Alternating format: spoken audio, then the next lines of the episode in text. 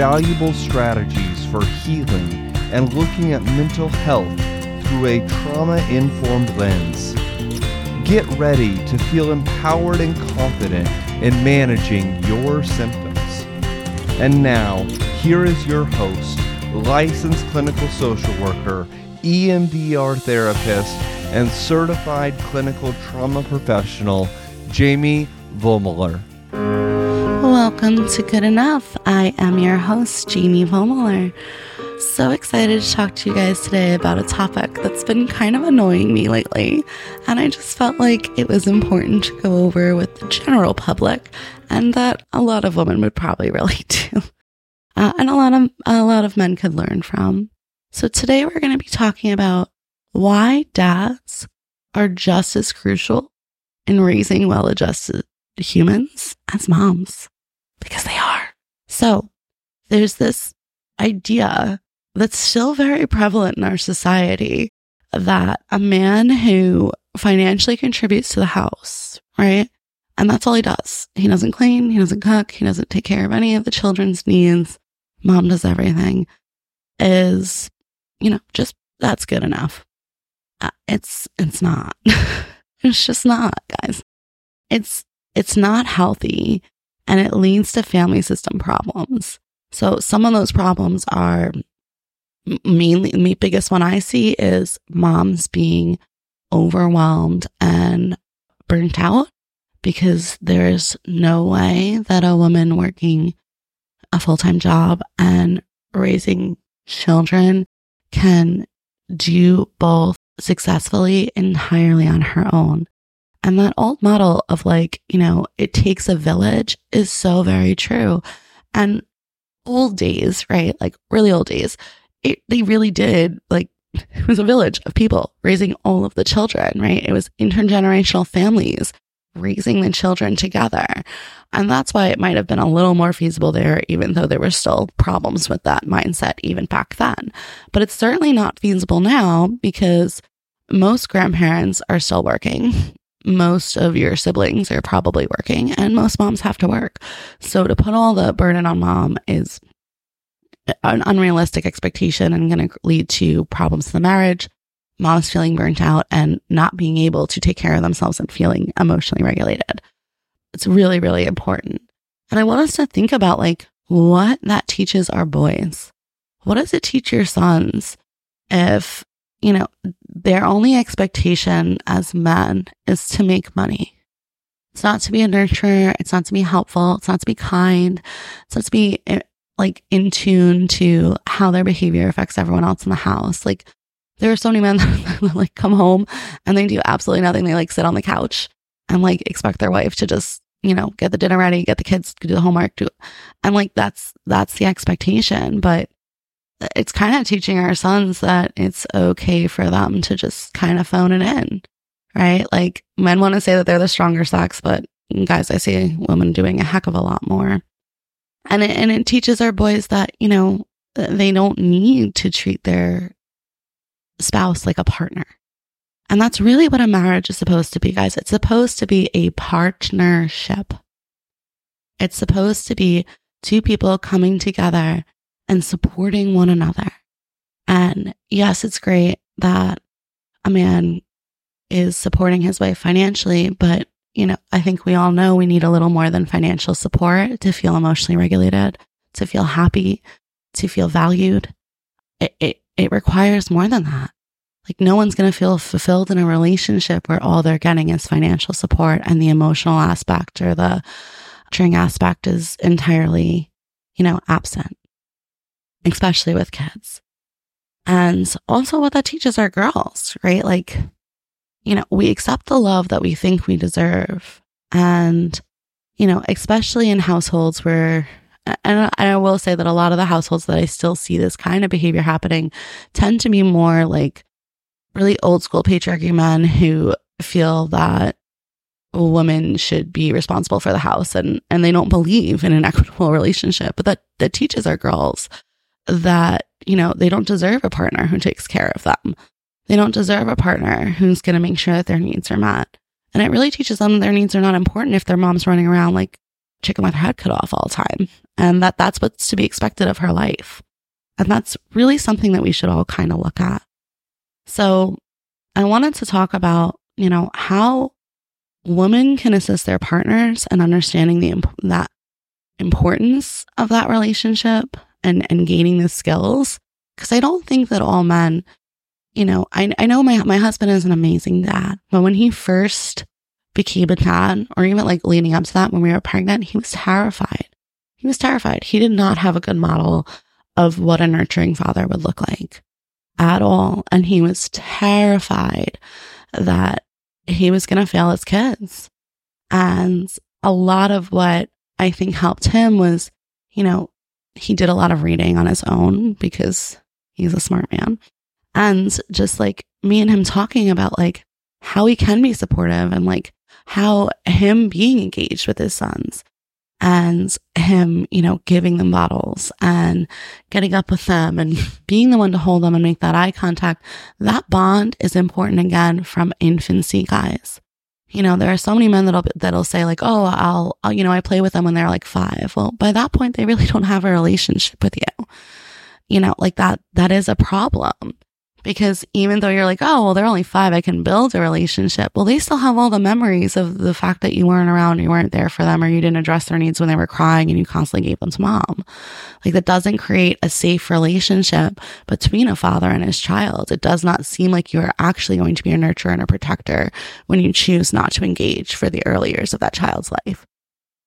And if you're a man that struggles with that or about to expect a baby or have a young baby and are terrified and don't know what to do, please seek help because I, I guarantee if you have those fears that you can gain those skills and, and learn how to be a nurturing father because anyone can learn, right? We all have the ability to learn no matter how old we are.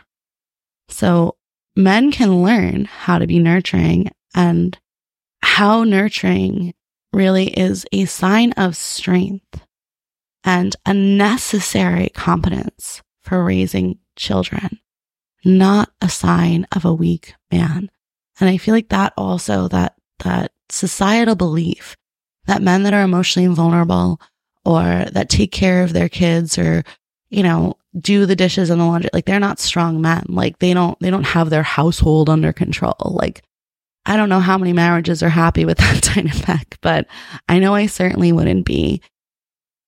That ideal really needs to go by the wayside, guys because it is entirely necessary for a man to be competent in emotionally regulating his children and putting them to sleep at night and managing their problems, especially with mothers working. Cause there's, there's no way, like, just like the man's burnt out when he comes home from work, so is the woman. Like, it needs to be a team. The families function so much better when we are a team. And when both parents are talking and actively engaged in raising their children, we're more likely to be consistent in our actions.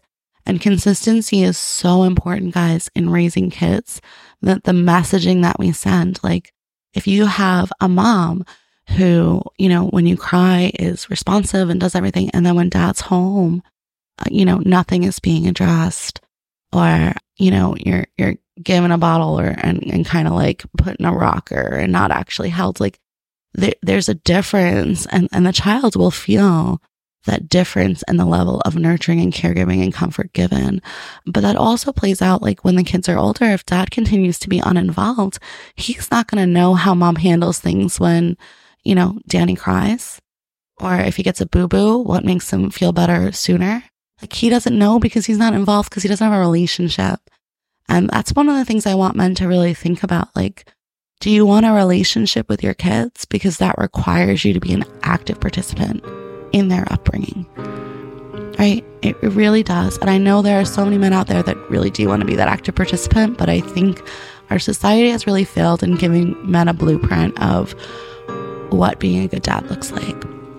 You've been listening to Good Enough with JB Vollmoeller from Long Island EMDR. Please stick around after the break, guys. Thank you for listening to Good Enough with a Trauma Therapist. This is your host, Jamie Vollmoeller. If you live in the states of New York or Missouri, we'd love to work with you. New Yorkers, give us a call at Long Island EMDR at 631 503 1539 or visit our website at liemdr.com. And for those of you living in Missouri, please call Brave Counseling and Psychiatry at 573 825 6441. Visit brave mo.com.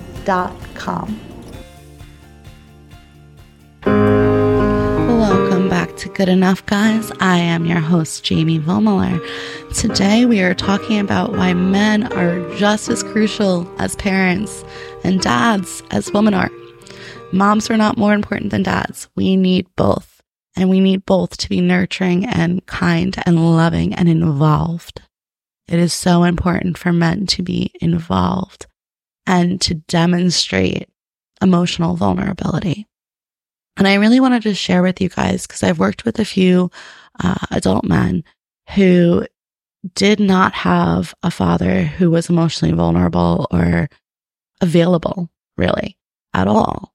And there's some pretty common things that happen with these clients. Like these men really struggle with expressing their feelings and needs.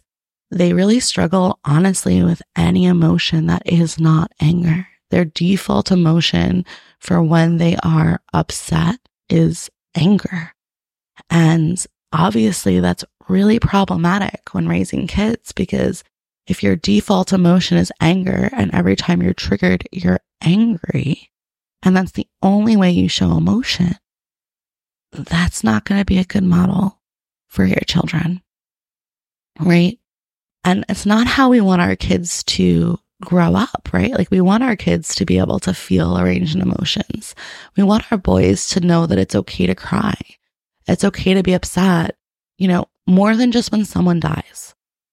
You know, like I think that's honestly the thing I hear from a lot of the men I work with is like, oh, I only heard, saw my mother, my father cry when his mother died, or this person died, or that person died. And like, yeah, I, I, I think we can cry a little more than than that. There are other things in life that make us cry. And not that men have to cry, but like even just like sharing, like, oh, I'm having a rough day, or, you know, I'm feeling kind of down today, or, yeah, I have this meeting and it's making me anxious. Like, let's be real, men have anxiety and depression too. And by pretending that those feelings don't exist, it's, it's basically just teaching our male children that it's not acceptable for them to have those emotions, that those emotions are weak emotions. And that does not create for well adjusted humans because what happens is instead of feeling those emotions, addressing those emotions, talking about those emotions, and problem solving for them, we mask that, push them down, default to anger. And then what happens when we're in anger mode is that instead of problem solving, we're usually blaming, right? That's that's what happens when we're angry. We're usually like yelling at another person because they're wrong and we're right, or they've done us some injustice. And we want our boys to to feel a little more than that, right? Like it's okay if someone hurts your feelings and you don't need to like put your fists up every time someone is upsetting to you or says something out of line. Like there are more than one ways to solve those problems. And honestly, in like corporate world or real world, like job world, that is not teaching men how to be successful leaders. Like you don't lead by being aggressive. No one wants to follow an aggressive leader. And maybe some people do. Everyone seems to love Trump around here, but you know, I, I don't want to follow an aggressive leader. and I don't want my boys to be aggressive leaders. I want them to be leaders that are kind and compassionate and loving and, and think with their heart and are mindful of other humans and their experiences. And if we're not teaching our boys how to express emotions other than anger and, and modeling that for them demonstrating that for them, how are they ever going to feel safe in doing that, guys? how are they ever going to feel safe in being like, I'm sad today, or I'm upset that this girl, like, you know, hurt my feelings or doesn't want to date me or said something mean or this kid, you know, like, if their only emotion is anger, this is why our boys are so violent and aggressive. And it doesn't seem to be as big of an issue in a lot of other like European cultures. And that's it's likely because the mindset there around emotion and talking about feelings and vulnerability is very, very different than what it is here in some countries, not all countries. Some other countries, it can be more extreme, but the countries with healthier adjusted individuals with lower rates of mental health issues tend to have humans who are able to openly talk about their feelings because feelings do matter. And we need to understand that children need and crave a relationship with both their parents, right? They don't want just a relationship with their mom. And you going out with them on Saturdays and going to baseball practice, you know, when they're eight and starting the bond from there isn't going to be as meaningful. And then honestly, this sport becomes what holds you together instead of like the fact that you have a bond over something bigger than a sport. And that's something I see with these men a lot too. Like they bond with their dad over a specific thing that they did together, but there's no other like life lessons or meaningful things that they remember from their childhood from from their fathers because they really were absent and uninvolved emotionally. And under, we have to understand that relationships are built by our interaction, our communication, and our time spent. So if dads are not committing to spending that time, to putting in that work, that relationship is always going to be weaker.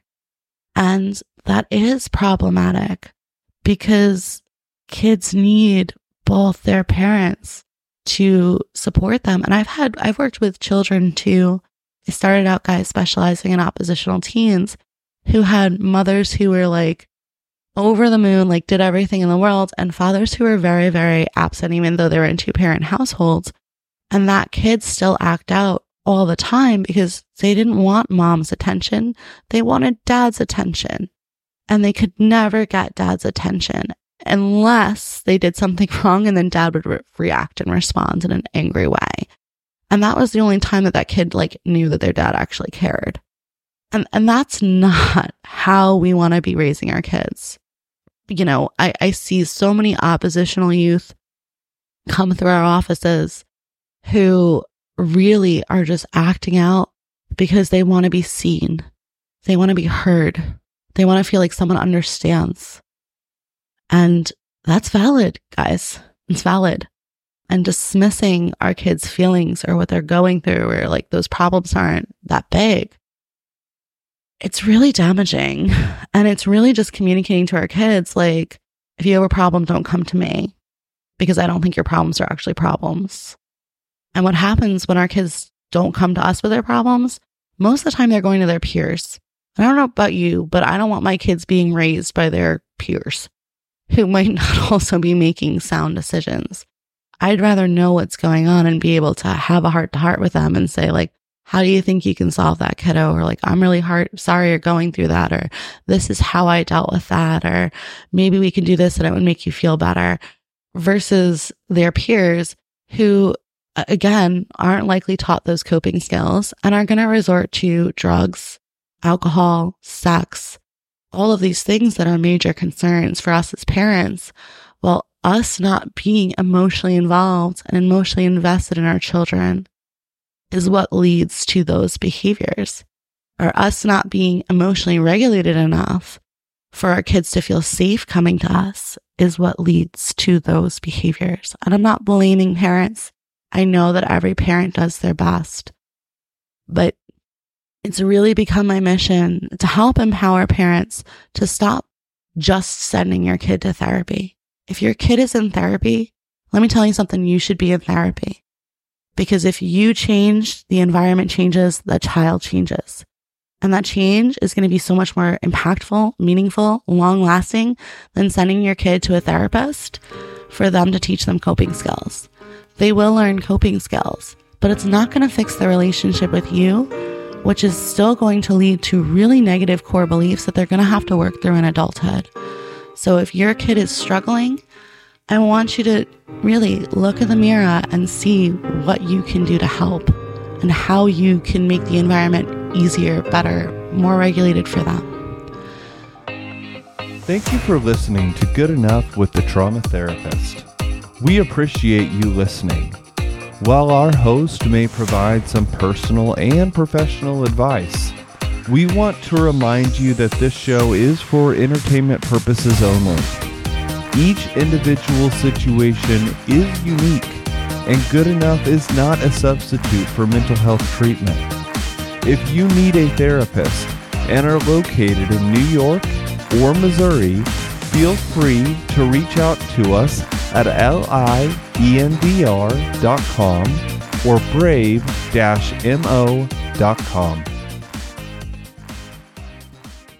I want to remind you guys that you are good enough.